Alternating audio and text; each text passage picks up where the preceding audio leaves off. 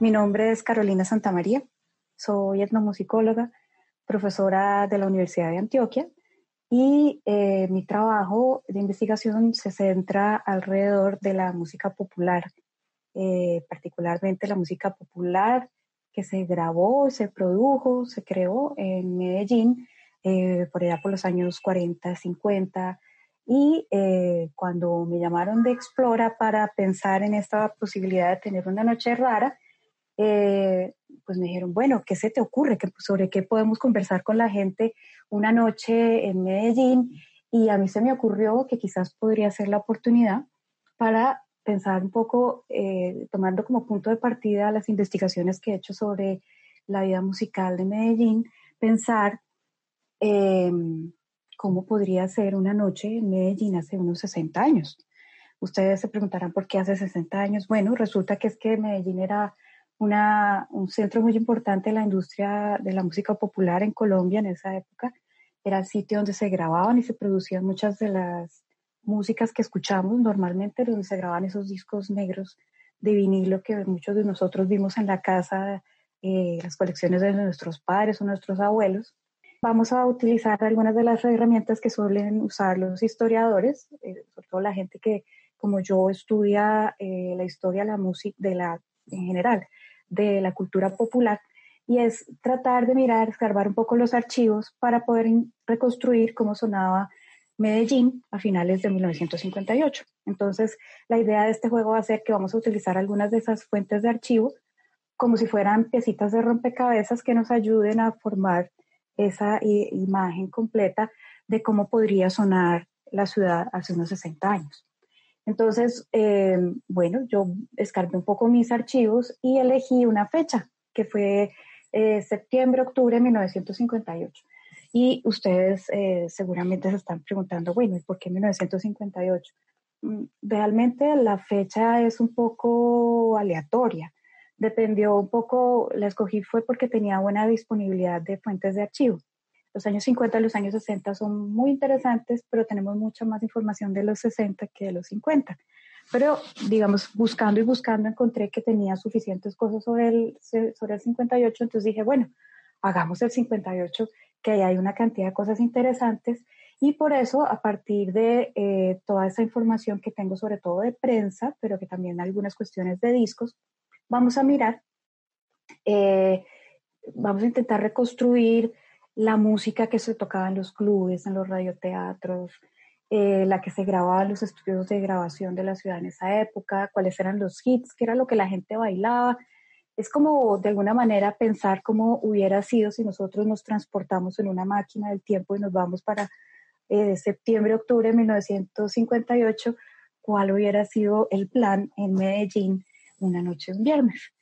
Eh, entonces, a partir un poco de esa, ese ejercicio de imaginación histórica, al final de nuestra, de nuestra conversación voy a proponer también una reflexión de cierre y es sobre eh, los espacios de la música popular eh, en vivo en hoy, en Medellín de hoy, sobre todo en esa Medellín prepandemia que como supongo ustedes y yo todos extrañamos.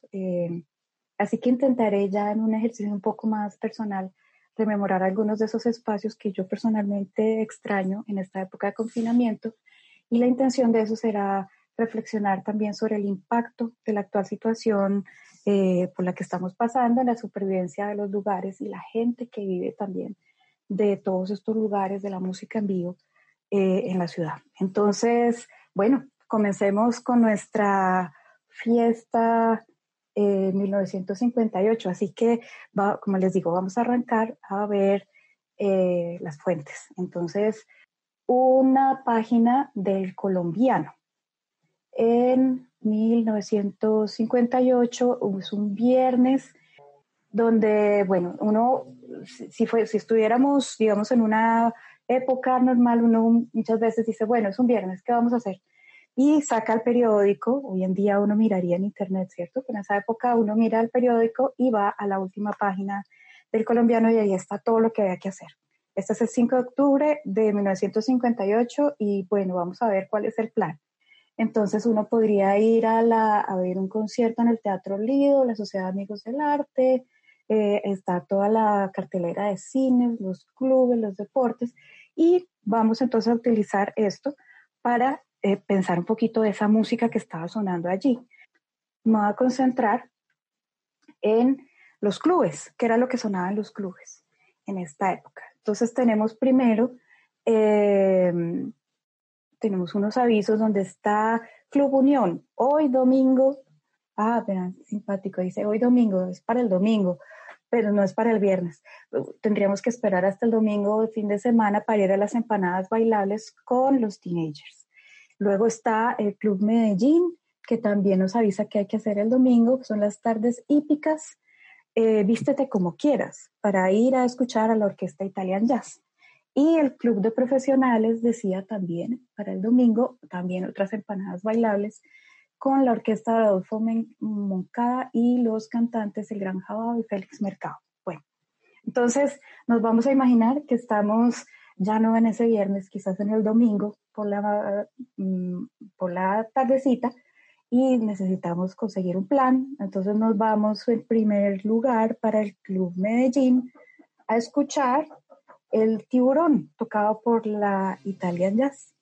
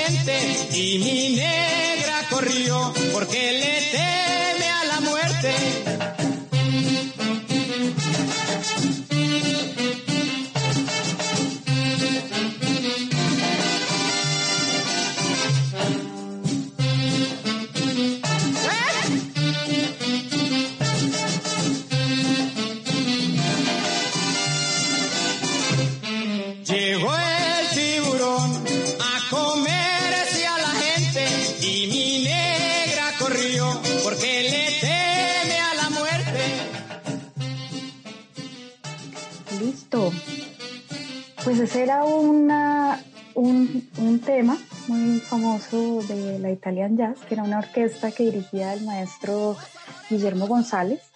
Em, fue, estuvo muy activa en diferentes clubes y de Medellín, particularmente pues en, eh, como veíamos hace un rato, en el Club, este era en el Club Unión y también en el, en el grill de la, del Hotel Nutivara. Eh, y, por supuesto, aunque era muy activa dentro de las noches de Medellín, también grabó algunos discos, en particular eh, este que escuchamos, que es un disco grabado por eh, Discos Ondina. Ondina era una disquera pequeñita que tenía sus estudios cerca donde queda el campus de la Universidad de Antioquia y grabó, en esa época era como el sitio para grabar las orquestas de baile como esta que estábamos escuchando. Eh, antes de que se construyeran los grandes estudios de Fuentes, Seida, Codiscos, digamos, el sitio para grabar orquestas grandes era, era Discos Ondina. Y el quien canta en esta, en esta, en este tiburón es Lucho Yepes, que no solamente era un cantante muy reconocido en la ciudad y que cantaba con muchas de estas orquestas, sino que también trabajaba en discos Ondina. Él era el que verificaba que los vinilos quedaran bien puliditos. Entonces, muchas veces si uno se encuentra un disco original de estos de Ondina y lo mira así a contraluz, ve una notica o, un grabado junto a la etiqueta que dice LY. Eso es Lucho Yepes. Quería decir que él era el que revisó el disco y el disco sí estaba, sí quedó bien grabado y por eso se podía, por eso se podía vender. Bueno, entonces vamos a cambiar de ambiente y vamos a ver cómo hubiera sido la música que sonaba en las empanadas bailables. Vamos a escuchar eh, La Zarela con los teenagers.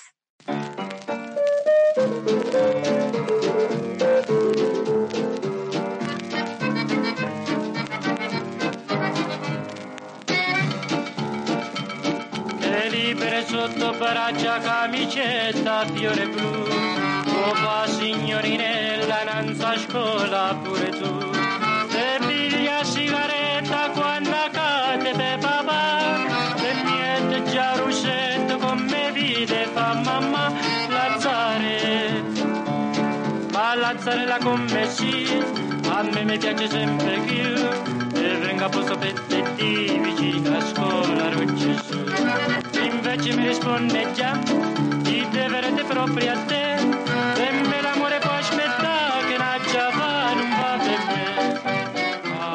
Bueno, eh, yo me imagino que quienes conocen a los teenagers y han escuchado su música quizás algunos se sorprendieron de escuchar esta canción en italiano. Bueno, es un foxtrot, eh, que en realidad es una canción de, Domenico Modugno, que era un cantante muy famoso en la época que hizo muy popular esta canción Volare. Es, es, la manera como la conocemos hoy en día, pero tiene otro nombre. Ahora, más tarde, más tarde se los, se los voy a mostrar en, en otro de las, de las eh, recortes que vamos a ver más adelantito. Pero bueno, lo interesante de esto es que precisamente los teenagers en 1958 eran un grupo reciente, apenas se acababan de formar y esta canción que escuchamos, La Zarela, pues es una, una canción que ellos incluyeron en su segundo disco que se lanzó al mercado en febrero de 1959. Eh, y en esta versión, eh, pues todavía no canta el loco. El loco Quintero eh, está dentro del grupo y en esta, en esta grabación él es percusionista. Pero quien canta es un muchacho que se llamaba César Giraldo, quien manejaba la parte musical en el almacén Fotoelectro. Esos son unos datos muy interesantes que mm, le agradezco mucho a un experto en Gustavo Quintero, el señor Álvaro Enrique Torres Rodríguez, que es un coleccionista que vive en Tunja y que tiene un canal de YouTube donde pone muchas informaciones que nos sirven mucho a quienes hacemos, tratamos de reconstruir estas historias. Entonces, eh, pues bueno, eh, como les digo, eh, es una época en que estos chicos de los teenagers estaban comenzando, era un grupo de covers, es decir, no tenían todavía música propia, sino que lo que hacían era lo que estaba de moda, eh, lo, tocaban, eran, eh, digamos, aficionados y participaban en muchas de estas fiestas que se hacían en los clubes, que era lo que se llamaban las empanadas bailables, que eran eh, muchas veces, em, digamos, los, los papás iban con sus hijos al club y los hijos se aburrían profundamente, no sabían qué hacer, les ponían a oír música tropical como la que escuchamos hace un rato con el tiburón y eso ya les parecía viejitos. Entonces, estos grupos como los, los teenagers, eh, pues a los muchachos les llamaba la atención porque eran unos jóvenes con guitarra eléctrica, con, digamos, como con una cosa juvenil que eh, llamaba mucho la atención y por eso fue que los dueños de Seida los llevaron a grabar. Pero entonces estas son las primeras grabaciones de, los teenagers donde todavía no estaban haciendo música tropical.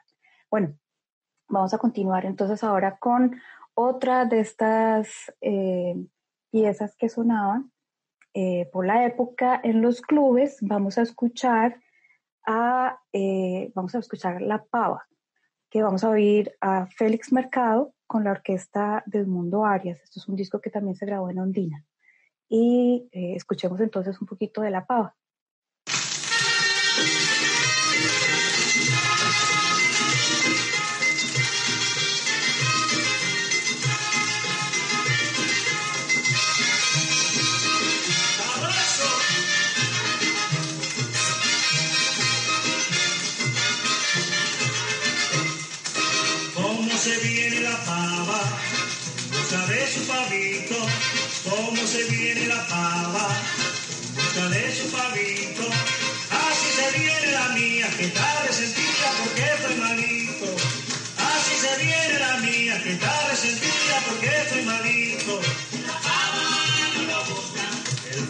Se va a enamorar.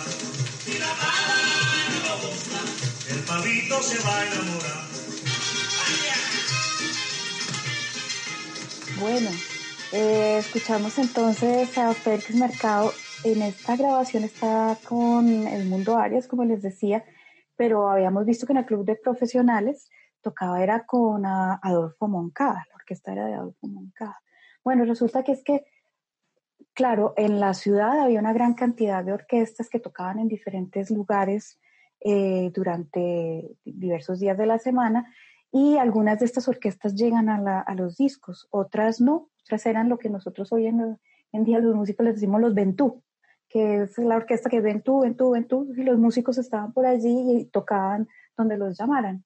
entonces parece que ese es un poco el caso de esta orquesta de Moncada, eh, y estos, eh, este cantante Félix Mercado y el otro que estaba con él en esta, tocando en el club de profesionales, eh, era el Gran Jabao, que eran los cantantes que venían de Barranquilla y que ellos llegaron fue con la Sonora del Caribe, que era una orquesta del maestro César Pompeyo, que grabaron bastante pues en, en Cartagena, pero que luego se terminan llegando a Medellín y estos músicos, como les digo, están tocando eh, por aquí y por allá eh, diferentes eh, agrupaciones que los llamen para, para amenizar fiestas en diferentes lugares de la ciudad.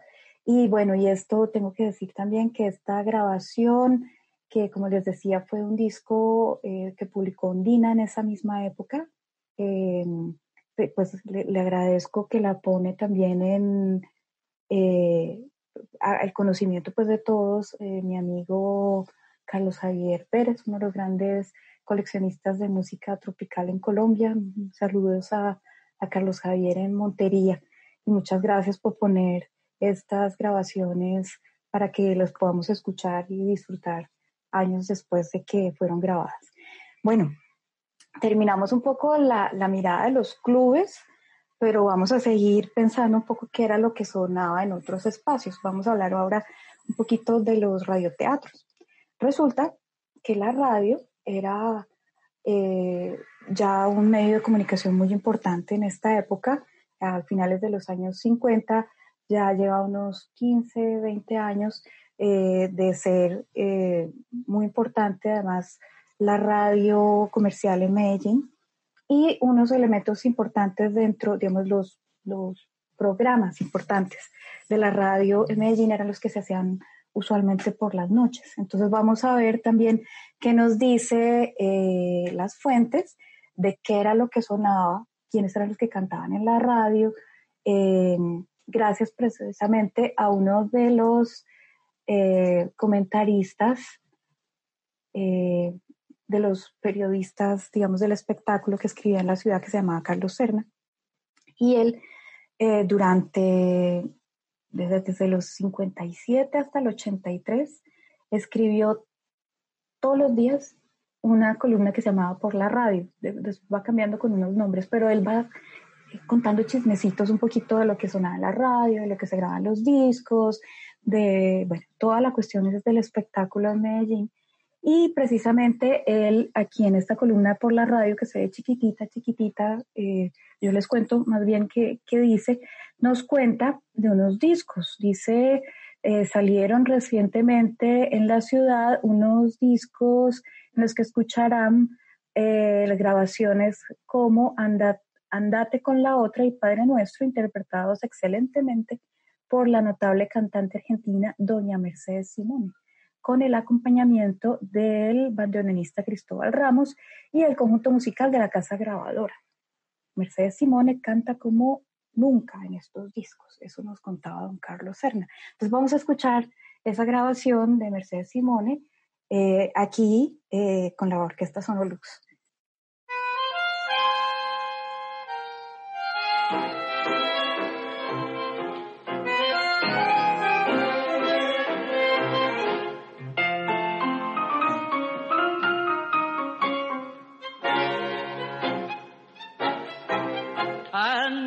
Si querés, que no me importa nada.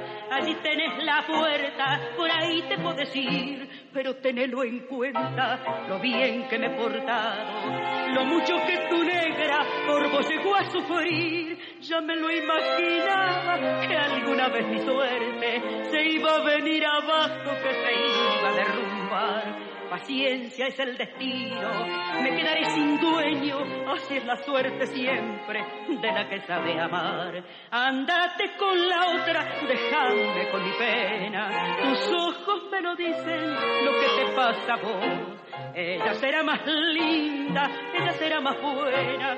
Desde hoy en adelante no hay nada entre los dos.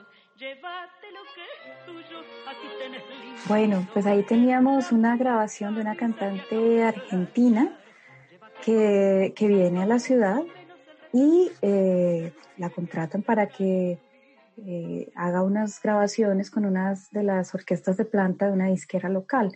Eh, allí no lo dice en el, en el ejemplo que vimos del, de archivo, no dice quién es la casa disquera, pero cuando el disco salió años más tarde, apareció como Mercedes Simone tocando con la, cantando con la orquesta Sonolux. Eh, la orquesta Sonolux fue una, una orquesta muy, muy reconocida y muy recordada todavía por los músicos por la calidad que tenía la orquesta, aunque realmente, digamos, las fechas en las que tuvo ese nombre, tal cual, la Orquesta Sonolux fue 1960-1961. Fíjense que estamos viendo una, una, grabación de 1958. Entonces, eh, bueno, quizás eh, a veces grababan la música la tenían un tiempo y cuando salía eh, le ponían el nombre Orquesta Sonolux, aunque en esa época todavía no, eh, la, orquesta todavía no tuviera, digamos, ese nombre oficial. Esos son unos de los detalles que hacen que sea a veces tan difícil cuando tratamos de hacer reconstrucción de cómo funcionaba la industria discográfica y cómo era que se grababa. Hace muy difícil encontrar, tratar a veces de fechar cuándo pasó una cosa a la otra, porque los discos usualmente no vienen con, con una fecha. Entonces uno a veces cuando está tratando de hacer estas reconstrucciones queda un poco loco, porque si yo viera Orquesta Sonolux o Mercedes Simone, lo hubiera buscado años después, pero al haber hecho esta revisión de, de, la prensa me doy cuenta que fue grabado años antes de que existiera la Orquesta Sonolux como tal. Bueno, pues vamos a ver qué más decía los chismecitos de Carlos Serna sobre lo que sonaba en Medellín y él eh, también em, tiene una notica en la que dice, don Alberto Toro Montoya nos manifestó que en la voz de Antioquia Caracol tendrá un lujosísimo desfile de artistas nacionales en donde se destacan eh, Alba Castillo, Ignacio Arango, Matilde Díaz, una una lista larga de eh, artistas que sonaban en la radio por la voz de Antioquia. Entonces nosotros vamos a escuchar a uno de esos artistas, a, una cantante, a Alba del Castillo, que precisamente también grabó sus discos con Ondina. Ahí también pueden ver el, la, eh, propaganda de, los, de discos Ondina, donde eh, muy eh, digamos, resalta de manera muy importante los discos de Alba del Castillo como una, digamos, de las cantantes importantes que se, que se grababan y se escuchaban por esa época en la ciudad. Entonces vamos a escuchar una pieza que se llama La piscina de Buda por Alba del Castillo.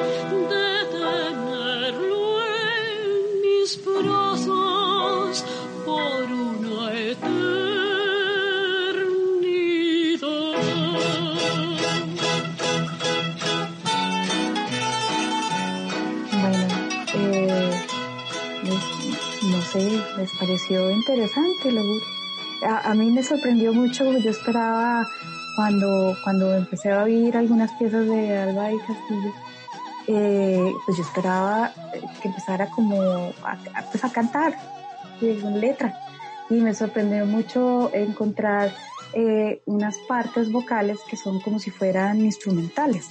Y, y bueno, lo que, lo que sucede es que eh, en esta época eh, había, digamos, una moda especial por eh, las sopranos coloratura, como Alba del Castillo, que hacía un poco piruetas y demostraciones de virtuosismo vocal, que digo, estaban de moda gracias a cantantes como la peruana Ima Sumac. entonces, había como una fascinación por esas voces que podían hacer cosas que otras voces no podían hacer. Eh, y, gracias a eso, pues Alba del Castillo fue una artista muy reconocida, era una cantante muy habitual en los radioteatros de Medellín desde los años 40 y se presentaba con mucha frecuencia en La Voz de Antioquia de Caracol. Entonces, eh, es una de esas personas que cuando uno mira Fuentes, se la encuentra muchísimo, muchísimo como una de las, digamos, de las estrellas que mostraban eh, estos, eh, estas radios, como estas emisoras, como grandes estrellas y grandes eh, figuras que hacía que la gente se encontrara, o sea, prendiera el radio a las 8 de la noche cuando ya eran las, digamos, el horario triple A que diríamos nosotros hoy, para escuchar a todas estas estrellas que se presentaban en vivo en los radioteatros. Y por supuesto había mucha gente que también asistía a los, radioteatros en vivo, o sea, se podía ir eh, y uno podía estar en el teatro y escuchar estas presentaciones en vivo. Bueno, vamos a cambiar un poco de espacio, vamos a pensar ahora, eh, hablamos de los clubes, hablamos de, de los radioteatros, los radioteatros tienen una cuestión y es que a pesar de que están en vivo, pues hay gente que está en su casa, en el espacio doméstico, escuchándolas. Entonces vamos a ver también, vamos a pensar un poco, no solamente ya en los lugares de fiesta, sino en la escucha doméstica. Y para eso nos vamos a ver un poco eh, la producción de las disqueras locales. Ya hemos escuchado algunas de todas estas piezas que hemos oído, pues eran, eh, digamos, grabadas aquí en Medellín. Y pues vamos a ver otros casos de otras piezas que también fueron sino grabadas, por lo menos prensadas en Medellín y otras que ya, eh, digamos, son, eran eh, grabadas en otros lugares. Principalmente vamos a ver unas piezas que se grababan en Barranquilla y Cartagena, pero bueno, no me voy a adelantar, vamos a ver lo que dicen las fuentes. Vamos a seguir aquí con eh, pantalla. Yo les había estado mostrando unas fuentes que venían de, del colombiano. Ahora les voy a mostrar este un semanario que estaba dedicado al mundo del espectáculo, que se editaba aquí en Medellín. Y esta es eh, una edición de eh, septiembre de 1958 y, eh, digamos, el, este semanario, semanario se, se, centraba mucho en el mundo de los discos. Entonces nos da una información súper interesante sobre qué era lo que sonaba, qué era lo que se grababa. Y tiene los éxitos del momento en Medellín. Entonces vamos a pensar cuáles eran esos hits, qué era lo que la gente oía. Y vamos a ver entonces la lista de, de, los éxitos en Medellín, 1958, septiembre. Entonces, eh, dice la fuente, estas fueron las melodías favoritas de la semana que termina en la ciudad de Medellín, de acuerdo con las estadísticas de radio y eh, la popularidad de los traganíqueles y las ventas en los almacenes de discos. Pantalla presenta esta lista como una guía eh, de toda confianza para los compradores de discos.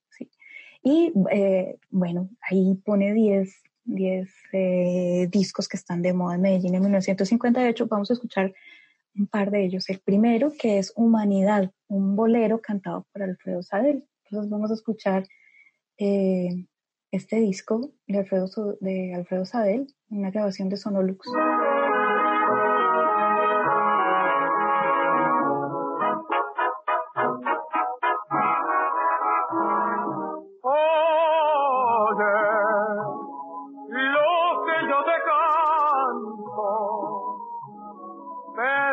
De mi llanto collar. Sabes que te quiero mucho y quien nos separa es la humanidad. Humanidad. ¿Hasta dónde nos vas a llevar? por tu trágico sino, ¿cuál será mi destino? Humanidad, yo de sangre te he visto teñir, pobrecito del mundo. Ok, aquí estábamos escuchando a Alfredo Sadel, tenor venezolano, muy famoso en su época. Eh, les digo, este, este disco eh, lo prensó Sonolux, eh, pero muy probablemente fue grabado, es posible que haya sido grabado en Venezuela, porque había el negocio de que a veces venían los artistas y los grababan, como vimos en el caso de Mercedes Simone, pero en otros casos eran negociaciones entre las disqueras, entonces se mandaban las matrices desde, desde Caracas en este caso, y aquí se prensaban los discos y se grababan y salían, digamos, a veces con el nombre Sonolux, pero otras veces era con el nombre de la disquera que lo grabó originalmente en, Caracas. Eso dependía mucho de las negociaciones que hicieran unos con los otros. Eh, entonces, bueno, pero Alfredo Sadel sabemos que vino con mucha frecuencia, venía con mucha frecuencia a Medellín y grabó algunas cosas, algunas em, boleros, que era principalmente lo que cantaba, no solamente eso, pero era, digamos, muy reconocido cantador de boleros. Vamos a escuchar otro bolero grabado por un cantante de Medellín, ese sí sabemos que fue grabado en Medellín, en Ondina, y es el que aparece en la lista en el sexto lugar. Es Qué injusticia del cantante Conrado Cortés.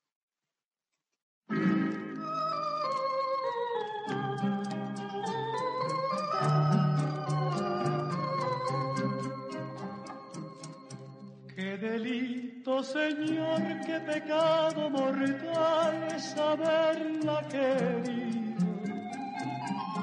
¿Cuál ha sido mi error? ¿Cuál ha sido, Señor, para tan cruel castigo? De ella fue la maldad porque me traicionó y yo soy el que sufro injusticia, por Dios, si la vida es así, yo prefiero morirme. Yo le di el corazón y la amaba ciegamente, di, di porque me engañó, porque traicionó mi amor. Qué delito, Señor, qué mortal bueno, esos eran eh, ejemplos de bolero, canción romántica que se, se, escuchaba mucho en Medellín y, se, y gustaba mucho en esta época, finales de los años 50. Eh, Pero como vimos, también empezaba a, a ser muy llamativa la música tropical. Y vamos a escuchar entonces algunos de estos discos que también aparecen nombrados en la información de pantalla de la misma, de la misma fecha. Eh, y comenzaremos entonces con un disco eh, grabado en Barranquilla, eh, disco de la etiqueta Eva, y tendremos a Tomasito Rodríguez cantando Cipote Chiquicha. Eva EVA-129-B, matrix number currently unknown, Cipote Chiquicha, Chicho Medina y su orquesta.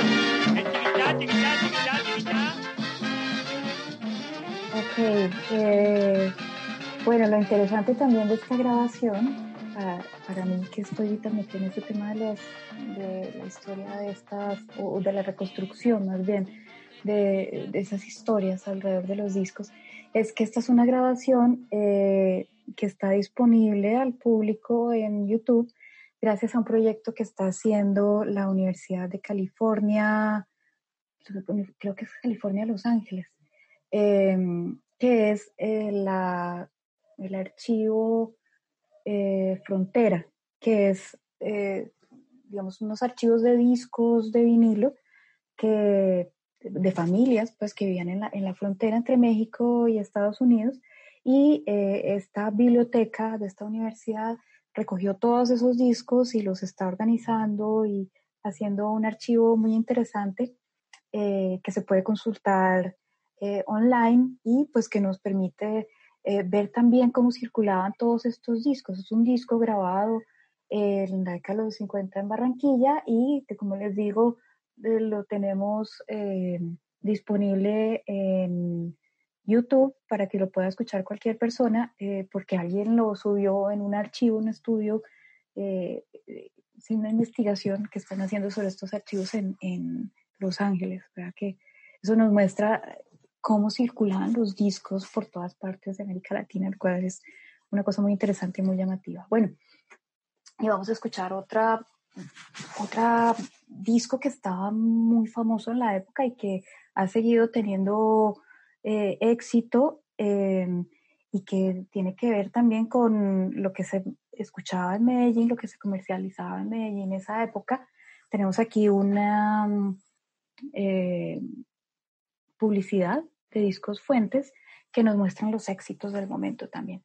Y allí, muy especialmente, hay, em, si ustedes ven al final de la primera columna, 0709, hay unas eh, piezas, Panamá Tombe y Carolina Cao, que están interpretadas por eh, Santos y Pedro sus Palayeros. Entonces vamos a escucharle primero después hablamos un poquito de eso.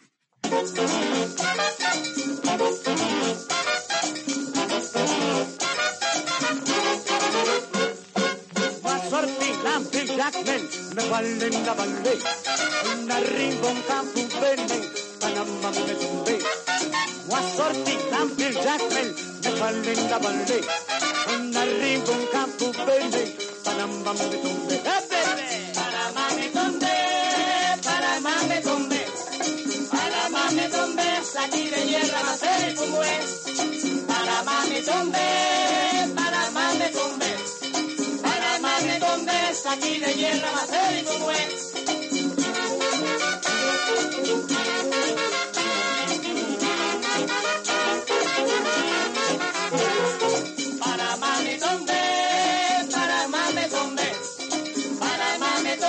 aquí de hierra va a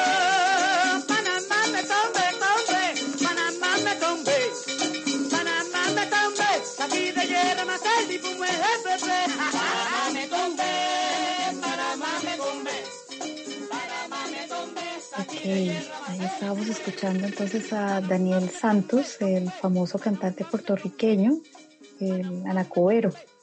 Eh, que en una época eh, estuvo eh, grabando estos discos en Cartagena eh, y vivió un tiempo también aquí en Medellín, donde también grabó varios discos, pero me parece interesante también pensar en, en, esto porque, digamos, Discos Fuentes pues fue una disquera que nació en Cartagena, pero que se eh, trasladó a Medellín en 1954.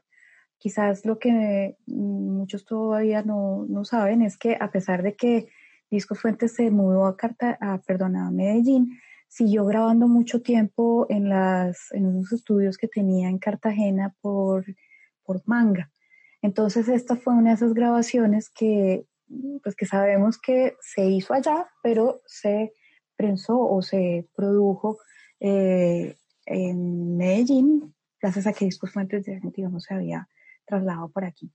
Bueno, esta es como la primera parte de esta reconstrucción de, de esa vida musical de, de Medellín en 1958 y eh, como les decía, vamos a hablar, vamos a cerrar aquí esta, esta imaginación histórica de hace 60 años para pensar un poco en la Medellín del 2020, sobre todo esa, esa Medellín que, cuya vida musical y su actividad, eh, pues quizás estamos extrañando un poco en esta época de confinamiento. Yo quisiera precisamente que, digamos, los ejercicios de imaginación histórica son súper interesantes porque nos ayudan a pensar, claro, qué había hace 60 años. Digamos, por sí mismo es muy interesante, pero siempre que uno hace algún tipo de mirada de tipo histórico, eh, siempre la está mirando desde el presente, ¿cierto? Siempre la, historia es una cosa que se construye desde la hora y nos da sentido y nos da, nos, digamos, nos habla de quiénes somos nosotros hoy en la, en la actualidad.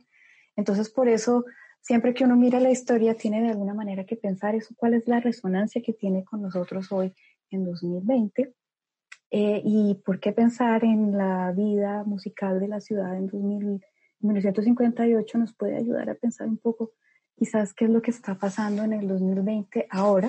¿Qué pasaba antes de que entráramos en este confinamiento? ¿Qué pasa ahora y qué va a pasar después? Es quizás como la pregunta que quisiera que, que pensáramos quizás. Yo, como les decía al principio, eh, siempre que hago este tipo de ejercicios, que piense que es casi a veces como un juego, cuando uno empieza a mirar estas eh, fuentes periodísticas, entonces uno arma, va armando como las historias y fulanito cantaba aquí, tocaba aquí y se grababa sus discos por aquí por allá, es súper interesante, pero em, eso me hace pensar un poco también en las actividades de los músicos eh, actualmente. Es decir, eh, hay unos que son amigos de otros, que graban aquí, que graban allá, y eso, eso es lo que le da la vida a esa, a esa ciudad. Es decir, em, quizás cuando nosotros estamos en una situación como esta en la cual todos estos espacios de música en vivo están cerrados, por primera vez nos podemos a pensar lo importantes que son y la falta, digamos, que nos hacen porque es el sitio donde nosotros nos encontramos con, con las otras personas, donde, eh, digamos, transcurre nuestra vida. Entonces, pensando un poco en eso, eh, en ese ejercicio de, de, imaginar cómo podría ser un fin de semana en 1958, pues también hice un poco el ejercicio de cuál podría haber sido también mis propios recorridos por la ciudad eh, antes de esta pandemia para que pensemos un poco en eso. Así que mm, yo comenzaré eh, mostrando algunos espacios de música en vivo en, en, Medellín, de los que están o estaban abiertos hasta hace un par de meses y que seguramente algunos amigos que estarán viendo esta, esta eh, noche rara eh, nos encontramos por allí en algún lugar o también los extrañarán como yo. Así que voy a comenzar por un pedacito de una de las de una pieza en vivo, eh, un bolero eh, por la orquesta de La Pascasia.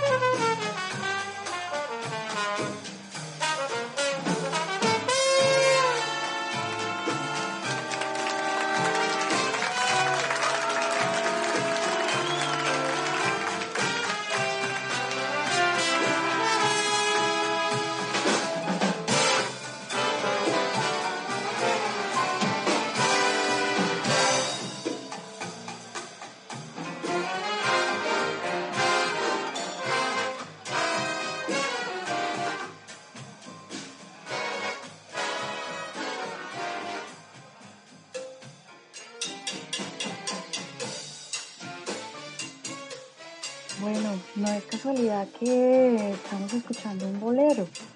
Y es que eso es parte de lo que es tan bonito de mirar estas historias a largo plazo. Y es que a pesar de que hablamos de músicas que, como lo que estábamos viendo hace un rato, que tienen más de 60 años, son músicas que se siguen escuchando en los espacios en vivo de Medellín.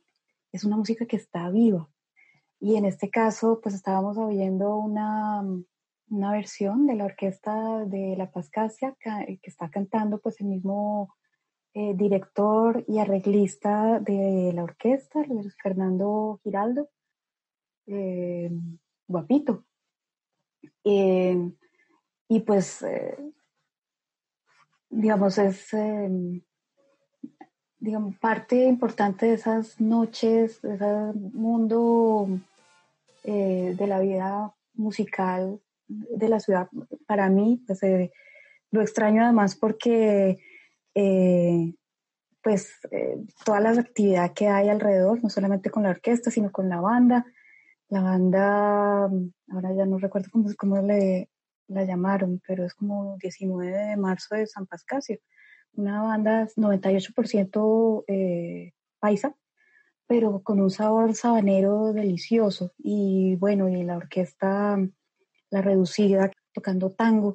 Esa actividad que hay en, en, La Pascasia es una de, las que yo más extraño, precisamente donde les digo que me encuentro a veces con, con los amigos y me crea mucha nostalgia en esta, en esta situación en la que estamos ahora, eh, pensar a ah, qué estarían tocando en este momento en La Pascasia, qué, ¿qué, qué habría en el programa si estuvieran abiertos? Bueno, vamos a, a, ver otro ejemplo también de música en vivo en la ciudad, eh, un poco diferente.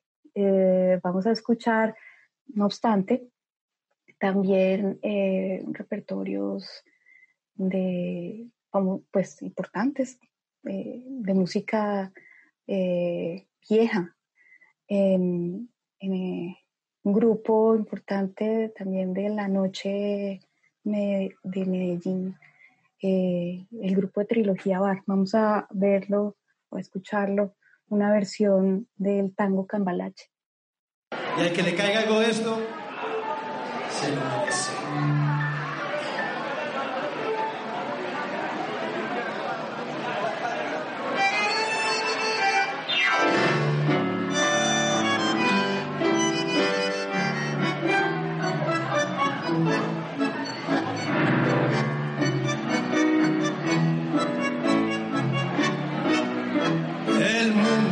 será una porquería, ya lo sé. En el 506 y en el 2000 también, que siempre ha habido chorro, maquiavelos y estafado, contentos y amargados, valores y doble, pero que el siglo XX es un despliegue de maldad insolente, ya no hay quien lo niegue. Vivimos revolcados en un merengue y en el mismo lodo, todos manoseados. Hoy resulta que es lo mismo ser derecho que traidor.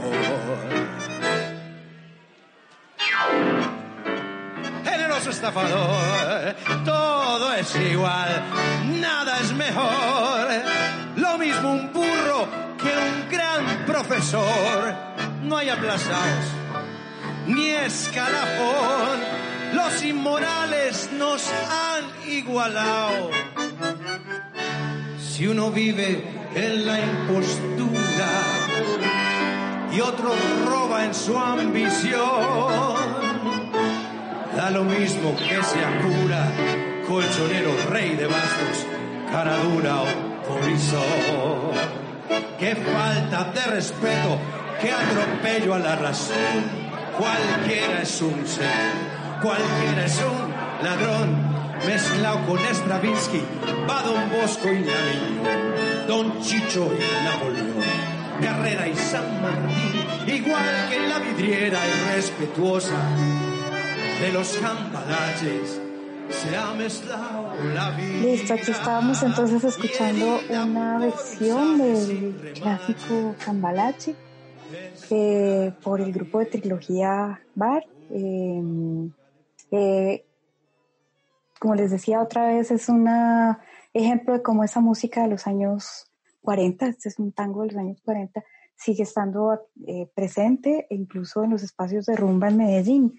Em, el grupo de trilogía hace estas noches de tango, creo que es una vez al mes, y, pero, pero digamos, es un grupo famoso, eh, ya un clásico de la, de la música en vivo en Medellín desde hace unos 20 años, creo yo. Eh, lo que más me llama la atención de la, de la grupo de, Trilogía Bares, que es por supuesto un, grupo, de un grupo de covers, de, como hay varios, seguramente en muchos lugares, en, en, bares alrededor del mundo hay grupos de covers, pero lo que es particular de este grupo de trilogía es su eclecticismo. Entonces uno puede escuchar, si están cantando una canción del Joe, y después pasan a una de Metallica y después entonces está uno yendo a eh, una canción de Cristian Castro y terminan con, con Luis Guerra y, todo es perfecto. Y eso es una cosa muy interesante, muy llamativa, creo yo, que esa, eh, esa mm, posibilidad de hacer eh, versiones perfectas y, con esa diversidad y esa ah, perfección, digamos, de, de, los estilos, es una cosa muy de Medellín, eh, me atrevo a decir eso. Y bueno, ya como estamos al final, ya, ya, estamos terminando la última parte de esta, de esta noche, estamos en la última sección, eh, así que mientras vamos preparando el próximo ejemplo, que va a ser el último, vayan ustedes pensando sus preguntas, comentarios, para que sigamos hablando de esto ahora eh, al final, eh, que, termine esta presentación. Pero entonces ya para terminar, vamos a poner eh, el último, el último ejemplo, que pues, bueno, es una escenificación, no es tanto una música en vivo, sino es pero, pero es un espacio dentro de la ciudad de Medellín, que es un pequeño café que queda por el lado de Laureles, que se llama el Café Cliché, donde hay un pequeño escenario y los músicos, eh, ah, digamos, hay música en vivo varias veces a la semana y eso fue lo que fue escogido por Puerto Candelaria eh, para escenificar eh, una serie de videos de uno de sus últimos discos, La Cantina. Entonces, pues bueno, no solamente extrañamos a los espacios en vivo, extrañamos a los amigos. Así que mi última eh, presentación o la última ejemplo que vamos a hacer es también eh, una, un beso que les mando a mis amigos de Puerto Candelaria, a quien también extraño mucho, no puedo ver, eh, pero bueno, los vamos a escuchar. Entonces, escuchemos a Mi Corazón por Puerto Candelaria.